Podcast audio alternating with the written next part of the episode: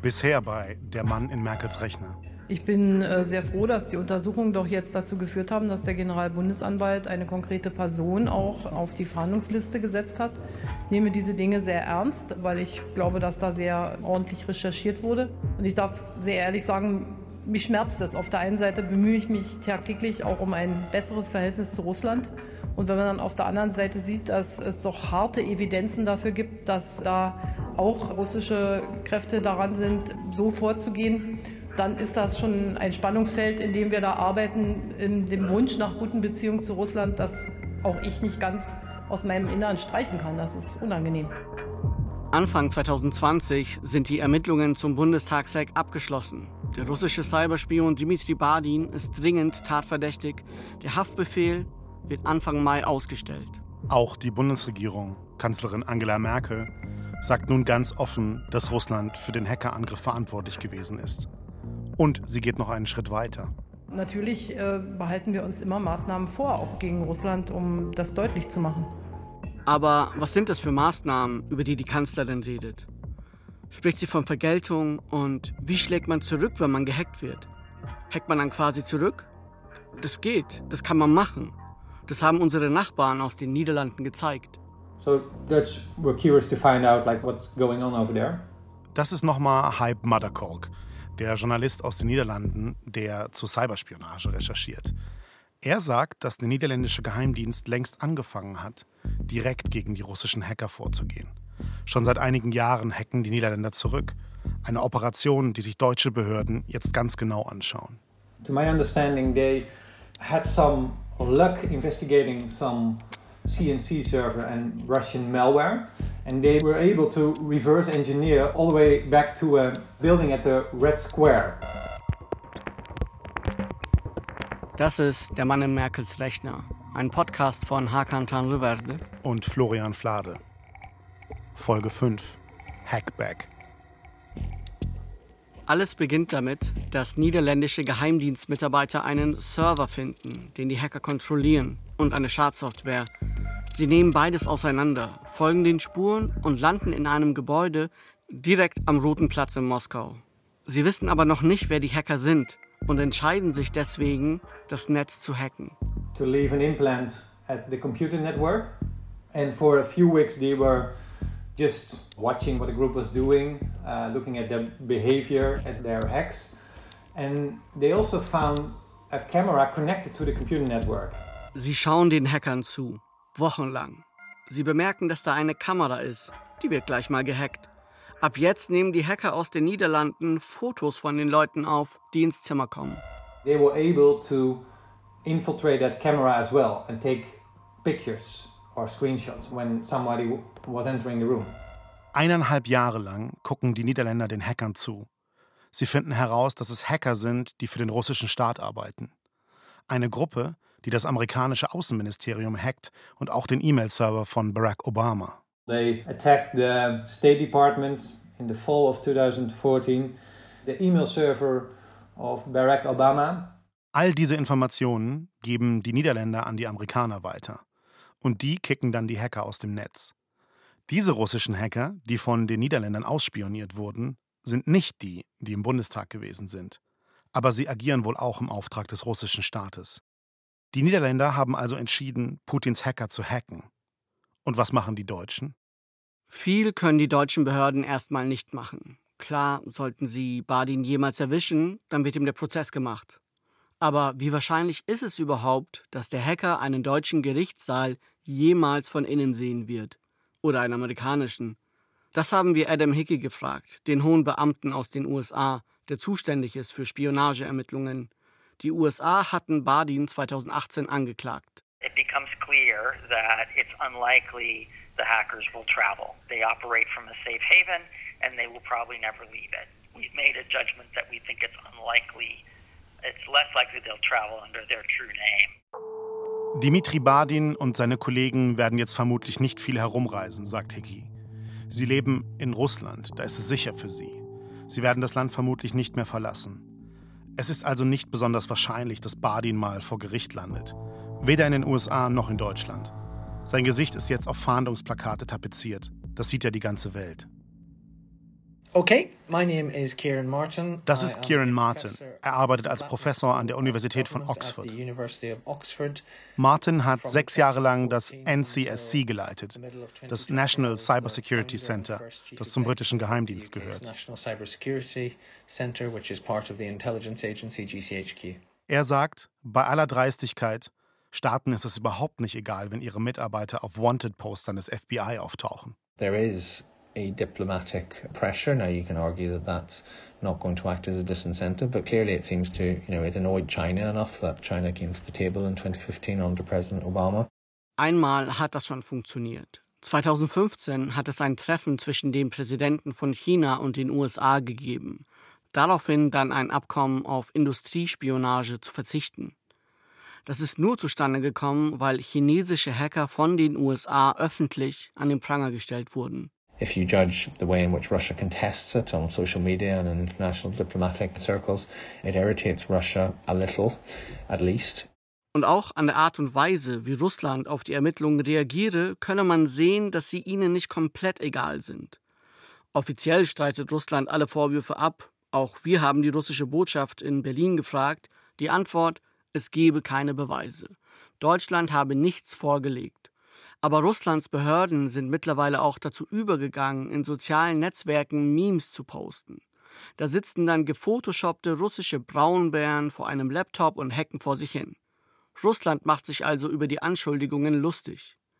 Wladimir Putin hat mal gesagt, Hacker seien wie Künstler, die morgens aufstehen, gute Laune haben und dann einfach losmalen. Eine amerikanische Journalistin hat den russischen Präsidenten gefragt, was er denn zu den Belegen sage, zu den Fingerabdrücken, die seine Hacker überall hinterlassen. The IP addresses, the malware, the encryption keys, the specific pieces of code that all of them, all of them point to Russia and none of them points to anyone other than Russia. Какие отпечатки пальцев? Отпечатки копыт, скажите, рогов, какие, чьи эти отпечатки?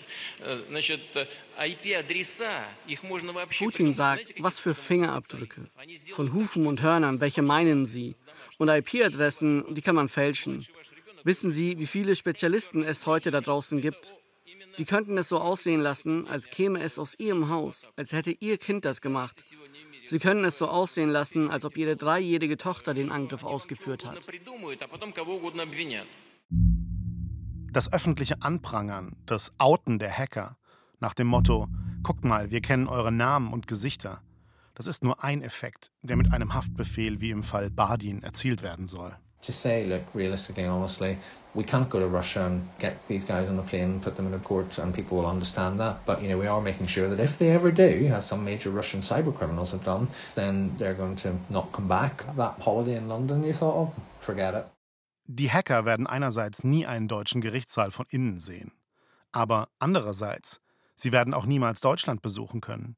Sie werden sogar damit leben müssen, an viele schöne Orte der Welt nicht mehr reisen zu können, weil Auslieferungsabkommen zwischen Staaten bestehen. Fliegt Dimitri Badin zum Beispiel nach Italien, um Urlaub am Mittelmeer zu machen, dann wird er ausgeliefert. Entweder an die USA oder an Deutschland. London, Paris, Amsterdam, Berlin, generell Europa, New York City, Tokio, Jerusalem, all das fällt weg. Die Welt wird also kleiner für ihn. Auch Jobs bei Google, Amazon, Facebook und all den anderen Firmen, die für Software-Experten gutes Geld zahlen, sind auch nicht mehr drin. Eine Woche nach dem Haftbefehl kommen Vertreter der Regierung in den Bundestag und erklären, wie der Haftbefehl zustande gekommen ist. Zur Vorbereitung wird den Beamten eine Art Notizzettel in die Hand gedrückt, die Eckpunkte sozusagen, welche Botschaften wichtig sind. Und auf diesem Notizzettel, den wir später bekommen haben, steht Bedrohung im Cyberraum nimmt zu. Angriffe werden komplexer und professioneller. Länder wie CHN, China oder RUS, Russland, testen Reaktionspotenzial des Westens aus. Das ist, worum es den Deutschen geht. Zeigen, dass sie reagieren.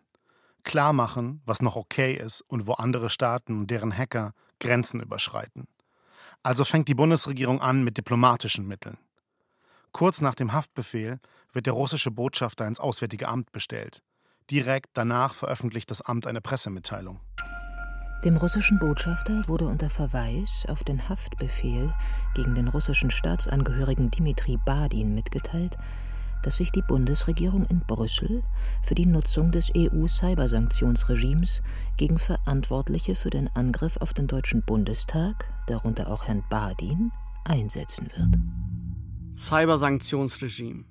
Ein Monster von einem Wort. Es bedeutet im Wesentlichen, dass die Deutschen mehr vorhaben, als nur mit Botschaftern zu reden. Sie wollen Sanktionen verhängen, eben wegen des Bundestagshacks. Sie wollen Badin und seinen Chef beim militärischen Nachrichtendienst GRU das Leben schwer machen. Dass sie nicht mehr reisen können, ist eine Sache. Die andere ist, dass auch ihre Bankkonten eingefroren werden, dass sie keine Geschäfte mehr in Europa machen können. Solche Maßnahmen gegen einen einzelnen Hacker, das soll abschrecken.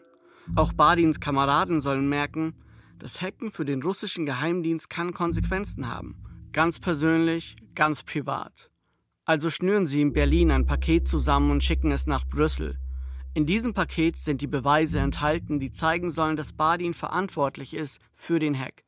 Das Material, das andere EU-Staaten überzeugen soll, es müssen Sanktionen her. Wir haben uns ein paar der Dokumente besorgt, weil wir wissen wollten, was Deutschland eigentlich genau gesagt hat, wie die Regierung argumentiert, dass es jetzt Sanktionen geben soll gegen Badin. Und wir bekommen knapp 50 Seiten, in denen die Bundesregierung ihre Schritte in Brüssel begründet das, was sie antreibt. In den Dokumenten, die wir bekommen, sind die wirklich interessanten Passagen geschwärzt, teilweise ganze Seiten. Doch auch das, was wir lesen können, zeigt, wie sauer die Bundesregierung ist. Wir erachten den Angriff auf das deutsche Parlament als einen Angriff auf die Demokratie an sich und auf die Souveränität des deutschen Staates. Wir dürfen nicht zulassen, dass solche verleumderischen Angriffe auf europäische Werte ohne Konsequenzen bleiben. Und wir dürfen nicht zulassen, dass solche Angriffe in der Zukunft andauern. An einer anderen Stelle heißt es, Fünf Jahre tiefgreifender Ermittlungen durch die deutschen Kriminalbehörden lassen keinen Zweifel daran, wer hinter diesem Angriff steckt. Dimitri Badin, ein russischer Hacker. Die Belege, die die Bundesregierung den anderen EU-Mitgliedstaaten vorlegt, sind offenbar überzeugend. Bisher werden Sanktionen vor allem dann verhängt, wenn es um Kriegshandlungen geht oder wegen Menschenrechtsverletzungen. Das ändert sich jetzt. Zum ersten Mal überhaupt verhängt die EU Sanktionen wegen Cyberattacken. Betroffen sind sechs Personen und drei Organisationen. Sie werden wegen einer Reihe von groß angelegten Cyberangriffen sanktioniert. Darunter war eine Attacke im Jahr 2018 gegen die Organisation für das Verbot chemischer Waffen mit Sitz in Den Haag. Das sind die Hacker aus Folge 3, die in den Niederlanden aufgeflogen sind. Die Putzkolonne. Kurz darauf dann landen auch Badin und sein Chef, der Leiter des russischen Militärgeheimdienstes GRU, auf der Liste. Das Cybersanktionsregime greift. Deutschland erhöht den Druck auf Russland. Der Ton wird schärfer. Und das nicht nur wegen des Bundestagshacks. Im Sommer 2019 wird im kleinen Tiergarten in Berlin ein Tschetschene erschossen. Der Mann lebte als Asylbewerber in Deutschland. Er glaubte, er sei hier sicher. Im Kaukasus, wo er jahrelang gegen das russische Militär gekämpft hatte, fürchtete er um sein Leben. In Russland galt der Mann als Terrorist und Staatsfeind. Sein Mörder, der ihn beim Spaziergang am helllichten Tag in dem Berliner Park erschossen hat, wird gefasst. Er steht inzwischen vor Gericht.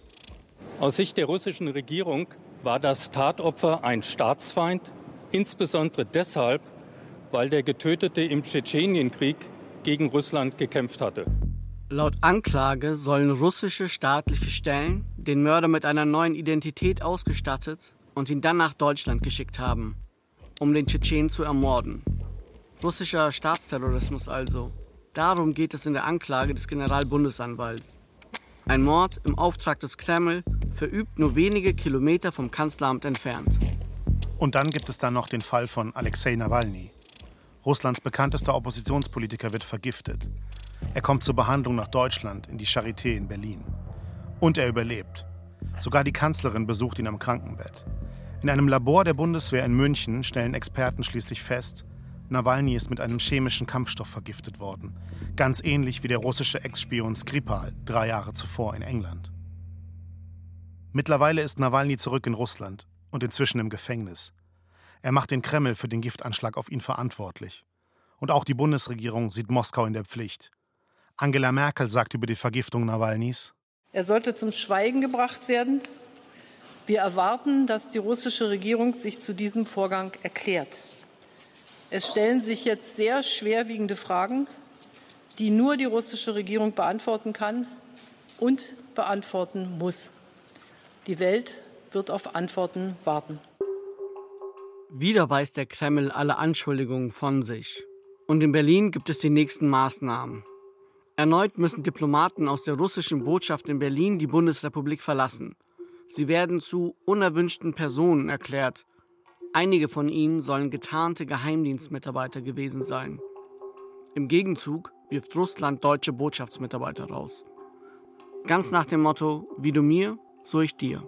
Es herrscht also Eiszeit zwischen Berlin und Moskau. Der politische Druck steigt. Aber stoppt das auch die Hacker? Eher nicht. Die machen einfach weiter. In den deutschen Sicherheitsbehörden ist man sicher, Putins Hacker werden auch wieder in Deutschland zuschlagen. Was kann man aber dagegen tun?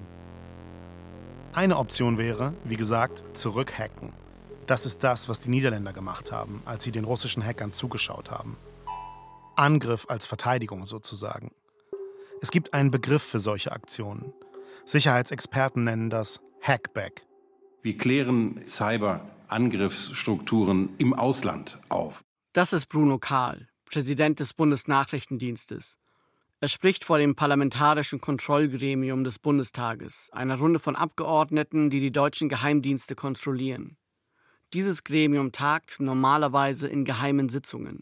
Einmal pro Jahr aber gibt es eine öffentliche Anhörung. Wir versuchen herauszufinden, welche Akteure sind im Cyberraum aggressiv unterwegs gegen Deutschland gerichtet, mit welchen Mitteln gehen sie vor, welche Muster haben die Angriffsstrukturen, welche Ziele haben sie.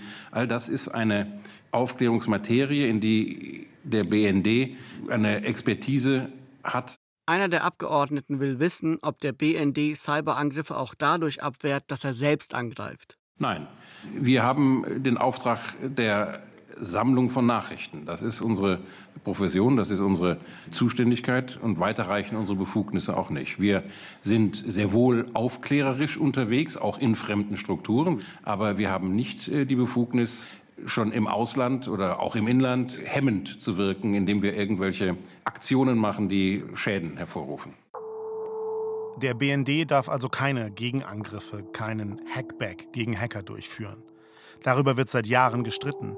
Manche Politiker wollen dem BND unbedingt solche Angriffe erlauben. Andere halten solche Maßnahmen für überzogen und zu riskant. Was, wenn aus Versehen etwas Falsches gehackt wird? Ein Krankenhaus in Russland zum Beispiel. Und so beobachtet der BND weiter. Auch die Hacker von Fancy Bear, die für den Bundestagshack verantwortlich gemacht werden, hat er im Blick. Und zwar sehr genau. Die Hacker von Fancy Bear haben vor einigen Jahren ein Spionagewerkzeug programmiert. Mit der Software dringen sie in Netze ein, wie zum Beispiel in den Bundestag. Sobald das Programm dort aktiv ist, meldet es sich bei Servern, die den Hackern gehören. Dann werden Codewörter ausgetauscht, um eine sichere Verbindung aufzubauen. Schließlich fließen Daten ab. Im Jahr 2016, nach dem Hack des Bundestages, haben IT-Sicherheitsforscher herausgefunden, welche Codewörter die Hacker in ihrer Software verwenden. Und sie verwenden sie immer wieder, denn die Software wird eines ihrer Lieblingswerkzeuge. Auch der Bundesnachrichtendienst bekommt mit, wie dieses Spionageprogramm funktioniert und kennt diese Codewörter. Der BND darf unter bestimmten Voraussetzungen Internetverbindungen überwachen. Das Gesetz erlaubt das dem Geheimdienst, zum Beispiel um Terroranschläge zu verhindern oder eben Cyberangriffe aufzuklären. Dadurch, dass der BND die Codewörter kennt, schlägt das System beim Überwachen des Internets nun Alarm, wenn die russischen Hacker ihre Codewörter austauschen. Der BND kann sehen, wann die russischen Hacker aktiv werden, welche Server sie verwenden und wen sie gerade angreifen. Wenn der BND wollte und es die notwendige Gesetzesgrundlage dafür gäbe, dann könnte er versuchen, die Server der Hacker zu zerstören. Ein Abgeordneter hat den BND-Chef Bruno Kahl im Bundestag einfach mal gefragt. Brauchen Sie das oder ist das eh nicht notwendig? Sagen wir mal so, ähm, es sind Szenarien denkbar, in denen es nicht reicht aufzuklären, sondern in denen Abwehr organisiert werden muss. Das ist eine zusätzliche Möglichkeit, die Bundesrepublik Deutschland zu sichern und zu schützen vor solchen Angriffen, indem man Gegenangriffe macht. Und dazu müssen aber erst rechtliche Voraussetzungen geschaffen werden. Szenarien, in denen Abwehr organisiert werden muss, sagt der Spionagechef. Was meint er? Die Sache ist die, wir haben euch einen Fall erzählt, den des Bundestags-Hacks. Aber die Hacker aus Russland haben in den vergangenen Jahren immer wieder zugeschlagen. Das Auswärtige Amt wurde gehackt, politische Stiftungen, Parteien, Wissenschaftler, sogar der Westdeutsche Rundfunk. In all diesen Fällen laufen Ermittlungen. Versuchen Polizisten, Geheimdienstleute und Staatsanwälte herauszufinden, wer genau dahinter steckt. Der Haftbefehl gegen Dimitri Badin stimmt sie zuversichtlich. Auch andere Hacker könnten bald auf der Fahndungsliste landen. Es geht dabei längst nicht mehr nur um Spionage. Die Ermittler sind überzeugt, Putins Hacker haben es nicht nur auf Informationen abgesehen, auf E-Mails oder geheime Dokumente. Sie haben gezielt nach Schwachstellen gesucht. Und zwar in der deutschen Stromversorgung.